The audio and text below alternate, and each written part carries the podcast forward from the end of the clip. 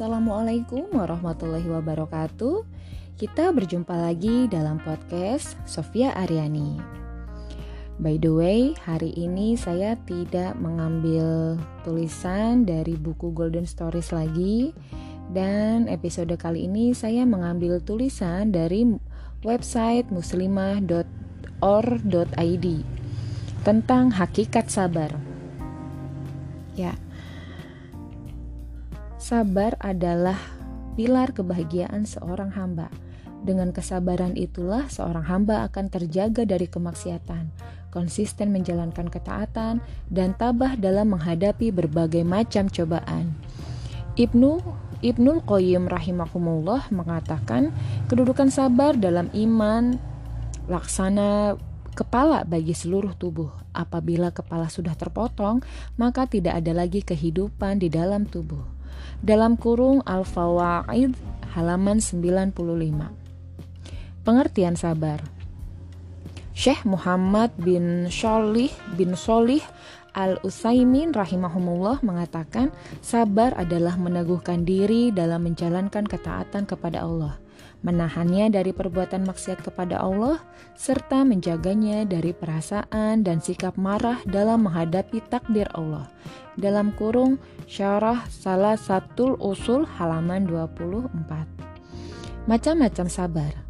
Syekh Muhammad bin Solih al-Usaimin rahimahumullah berkata, sabar itu terbagi menjadi tiga macam. Yang pertama, sabar dalam menjalankan ketaatan kepada Allah. Yang kedua, sabar untuk tidak melakukan hal-hal yang diharamkan Allah. Yang ketiga, bersabar untuk bersabar dalam menghadapi takdir-takdir Allah yang dialaminya berupa berbagai hal yang menyakitkan dan gangguan yang timbul di luar kekuasaan manusia ataupun yang berasal dari orang lain. Sarah salah satu usul halaman 24. Sebab meraih kemuliaan. Di dalam Taisir Latifil Manan, Syekh As-Sa'di rahimahumullah menyebutkan sebab-sebab untuk menggapai berbagai cita-cita yang tinggi Beliau menyebutkan bahwa sebab terbesar untuk bisa meraih itu semua adalah iman dan amal soleh. Di samping itu, ada sebab-sebab lain yang merupakan bagian dari kedua perkara ini. Di antaranya adalah kesabaran. Sabar adalah sebab untuk bisa mendapatkan berbagai keba kebaikan dan menolak berbagai keburukan. Hal ini sebagaimana diisyaratkan oleh firman Allah Ta'ala. Dan mintalah pertolongan dengan sabar dan solat Quran Surat Al-Baqarah ayat 45 yaitu mintalah pertolongan kepada Allah dengan bekal sabar dan sholat dalam menangani semua urusan kalian. Begitu pula sabar menjadi sebab hamba bisa meraih kenikmatan abadi, yaitu surga. Allah Ta'ala pun berfirman kepada penduduk surga, Keselamatan atas kalian berkat kesabaran kalian. Quran Surat Al-Rod ayat 24 Allah juga berfirman, mereka itulah orang-orang yang dibalas dengan kedudukan-kedudukan tinggi di surga dengan sebab kesabaran mereka. Quran Surat Al-Furqan ayat 75 Selain itu, Allah pun menjadikan sabar dan yakin sebagai sebab untuk mencapai kedudukan tertinggi, yaitu kepemimpinan dalam hal agama. Dalilnya adalah Allah Ta'ala, uh, dalilnya adalah firman Allah Ta'ala dan kami menjadikan di antara mereka Bani Israel para pemimpin yang memberikan petunjuk dengan titah kami. Mereka mau bersabar dan meyakini ayat-ayat kami. Quran Surat As-Sajjadah ayat 24 Sabar dalam menuntut ilmu. Syekh Nu'man mengatakan, betapa banyak gangguan yang harus dihadapi oleh seseorang yang berusaha menuntut ilmu maka dia harus bersabar untuk menahan rasa lapar, kekurangan harta, jauh dari keluarga dan tanah air, sehingga dia harus bersabar dalam upaya menimba ilmu dengan cara menghadiri pengajian-pengajian, mencatat dan memperhatikan penjelasan serta mengulang-ulang pelajaran dan lain sebagainya. Semoga Allah merahmati Yahya bin Abi Katsir yang pernah mengatakan, ilmu itu tidak akan didapatkan dengan banyak mengistirahatkan badan sebagaimana tercantum dalam Sahih Imam Muslim. terkadang seseorang harus menerima gangguan dari orang-orang yang terdekat darinya, apalagi orang lain yang hubungannya jauh darinya, hanya karena kegiatan yang menuntut ilmu. Tidak ada yang bisa bertahan kecuali orang-orang yang mendapatkan anugerah ketegaran dari Allah. Dalam kurung Taisirul Wusul halaman 12-13. Sabar dalam mengamalkan ilmu. Syekh Nu'man mengatakan, ada orang, uh, maksudnya, dan orang yang ingin beramal dengan ilmunya juga harus bersabar dalam menghadapi gangguan yang ada di dalamnya apabila dia melaksanakan ibadah kepada Allah menuruti syariat yang, di, yang diajarkan Rasulullah, niscaya akan ada ahlu bidah wal ahwa yang menghalangi di hadapannya. Demikian pula orang-orang bodoh yang tidak kenal agama kecuali ajaran warisan nenek moyang mereka. Sehingga gangguan berupa ucapan harus diterimanya. Ya, dan terkadang berbentuk gangguan fisik, bahkan terkadang dengan dua-duanya. Dan kita sekarang ini berada di zaman di mana orang yang berpegang teguh dengan agamanya seperti orang yang sedang menggenggam bara api. Maka cukuplah Allah sebagai penolong bagi kita. Dialah sebaik-baik penolong. Taisirul Wusul halaman 13. Sabar dalam berdakwah. Syekh Nu'man mengatakan, begitu pula orang yang berdakwah mengajak kepada agama Allah harus bersabar menghadapi gangguan yang timbul karena sebab dakwahnya. Karena itu, karena di situ, ah, di saat itu dia tengah menempati posisi sebagaimana para rasul. Warokoh bin Naufal mengatakan kepada Nabi kita Shallallahu Alaihi Wasallam, tidaklah ada seorang pun yang datang dengan membawa ajaran sebagaimana yang kamu bawa, melainkan pasti akan disakiti orang. Sehingga jika dia mengajak kepada tauhid, didapatinya para dai pengajak kesyirik eh, didapatinya para dai pengajak kesyirikan tegak di hadapannya, begitu pula para pengikut dan orang-orang yang mengenyangkan perut mereka dengan cara itu, sedangkan apabila dia mengajak kepada ajaran as-sunnah, maka akan ditemuinya para pembela bid'ah dan hawa nafsu.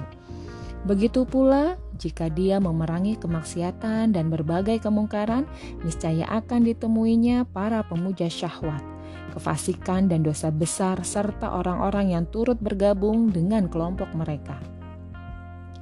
Mereka semua akan berusaha menghalang-halangi dakwahnya karena dia telah menghalangi mereka dari kesyirikan, bid'ah, dan kemaksiatan yang selama ini mereka tekuni dalam kurung Taisirul Wusul halaman 13-14.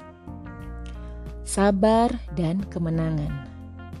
Syekh Nu'man, oh maaf, tadi Syekh Nu'man dan sekarang adalah Syekh Muhammad bin Salih al-Utsaimin rahimahumullah berkata, Allah Ta'ala berfirman kepada nabi-nabinya.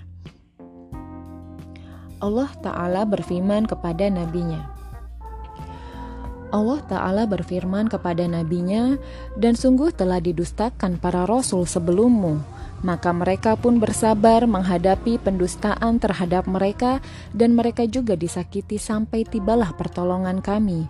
Quran Surat Al-An'am ayat 34 Semakin besar gangguan yang diterima, niscaya semakin dekat pula datangnya kemenangan dan bukanlah pertolongan atau kemenangan itu terbatas hanya pada saat seseorang atau dai masih hidup saja sehingga dia bisa menyaksikan buah dakwahnya terwujud.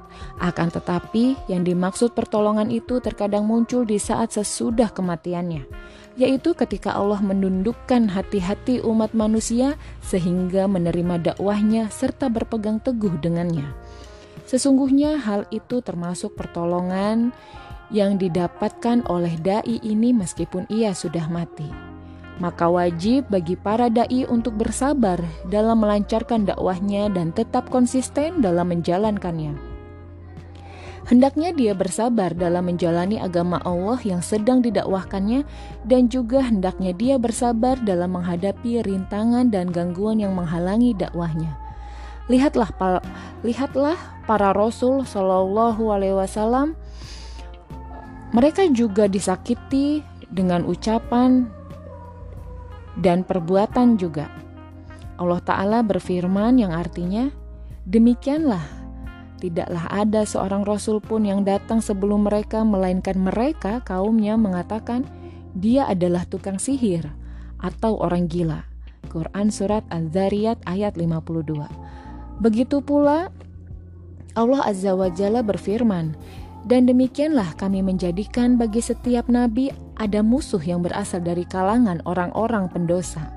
Quran Surat Al-Furqan ayat 31 Namun, hendaknya para da'i tabah dan bersabar dalam menghadapi itu semua. Sarah salah satu usul halaman 24 Sabar di atas Islam Ingatlah bagaimana kisah Bilal bin Robah radhiyallahu anhu yang tetap berpegang teguh dengan Islam meskipun harus merasakan siksaan ditindih batu besar oleh majikannya oleh majikannya di atas padang pasir yang panas. Ingatlah bagaimana siksaan tidak berperi kemanusiaan yang dialami oleh Ammar bin Yasir dan keluarganya. Ibunya Sumayyah disiksa dengan cara yang sangat keji sehingga mati sebagai muslimah pertama yang syahid di jalan Allah. Lihatlah keteguhan Sa'ad bin Abi Waqqas radhiyallahu anhu yang dipaksa oleh ibunya untuk meninggalkan Islam sampai-sampai ibunya bersumpah mogok makan dan minum bahkan tidak mau mengajaknya bicara sampai mati.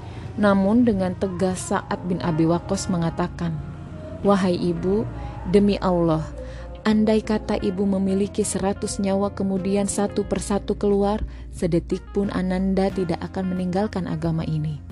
Inilah akidah, inilah kekuatan iman yang sanggup bertahan dan kokoh menjulang walaupun diterpa oleh berbagai badai dan topan kehidupan. Saudaraku, ketahuilah, sesungguhnya cobaan yang menimpa kita pada hari ini, baik yang berupa kehilangan harta, kehilangan jiwa dari saudara yang tercinta, kehilangan tempat tinggal, atau kekurangan bahan makanan, itu semua jauh lebih ringan daripada cobaan yang dialami oleh salafus soleh dan para ulama pembela dakwah tauhid di masa silam. Mereka disakiti, diperangi, didustakan, dituduh yang bukan-bukan, bahkan juga ada yang dikucilkan. Ada yang tertimpa kemiskinan, bahkan ada juga yang sampai meninggal di dalam penjara. Namun sekali itu namun sama sekali itu semua tidaklah menggoyahkan pilar keimanan mereka. Ingatlah firman Allah Ta'ala yang artinya, dan janganlah sekali-kali kamu mati melainkan dalam keadaan sebagai seorang muslim Quran Surat Ali Imran ayat 102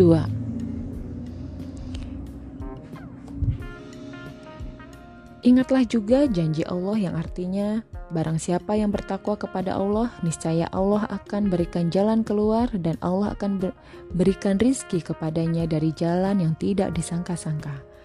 Quran Surat At-Tolak ayat 2 sampai 3. Disebutkan dalam sebuah riwayat bahwa Nabi Shallallahu Alaihi Wasallam bersabda, Ketahuilah sesungguhnya datangnya kemenangan itu bersama dengan kesabaran. Bersama kesempitan pasti akan ada jalan keluar.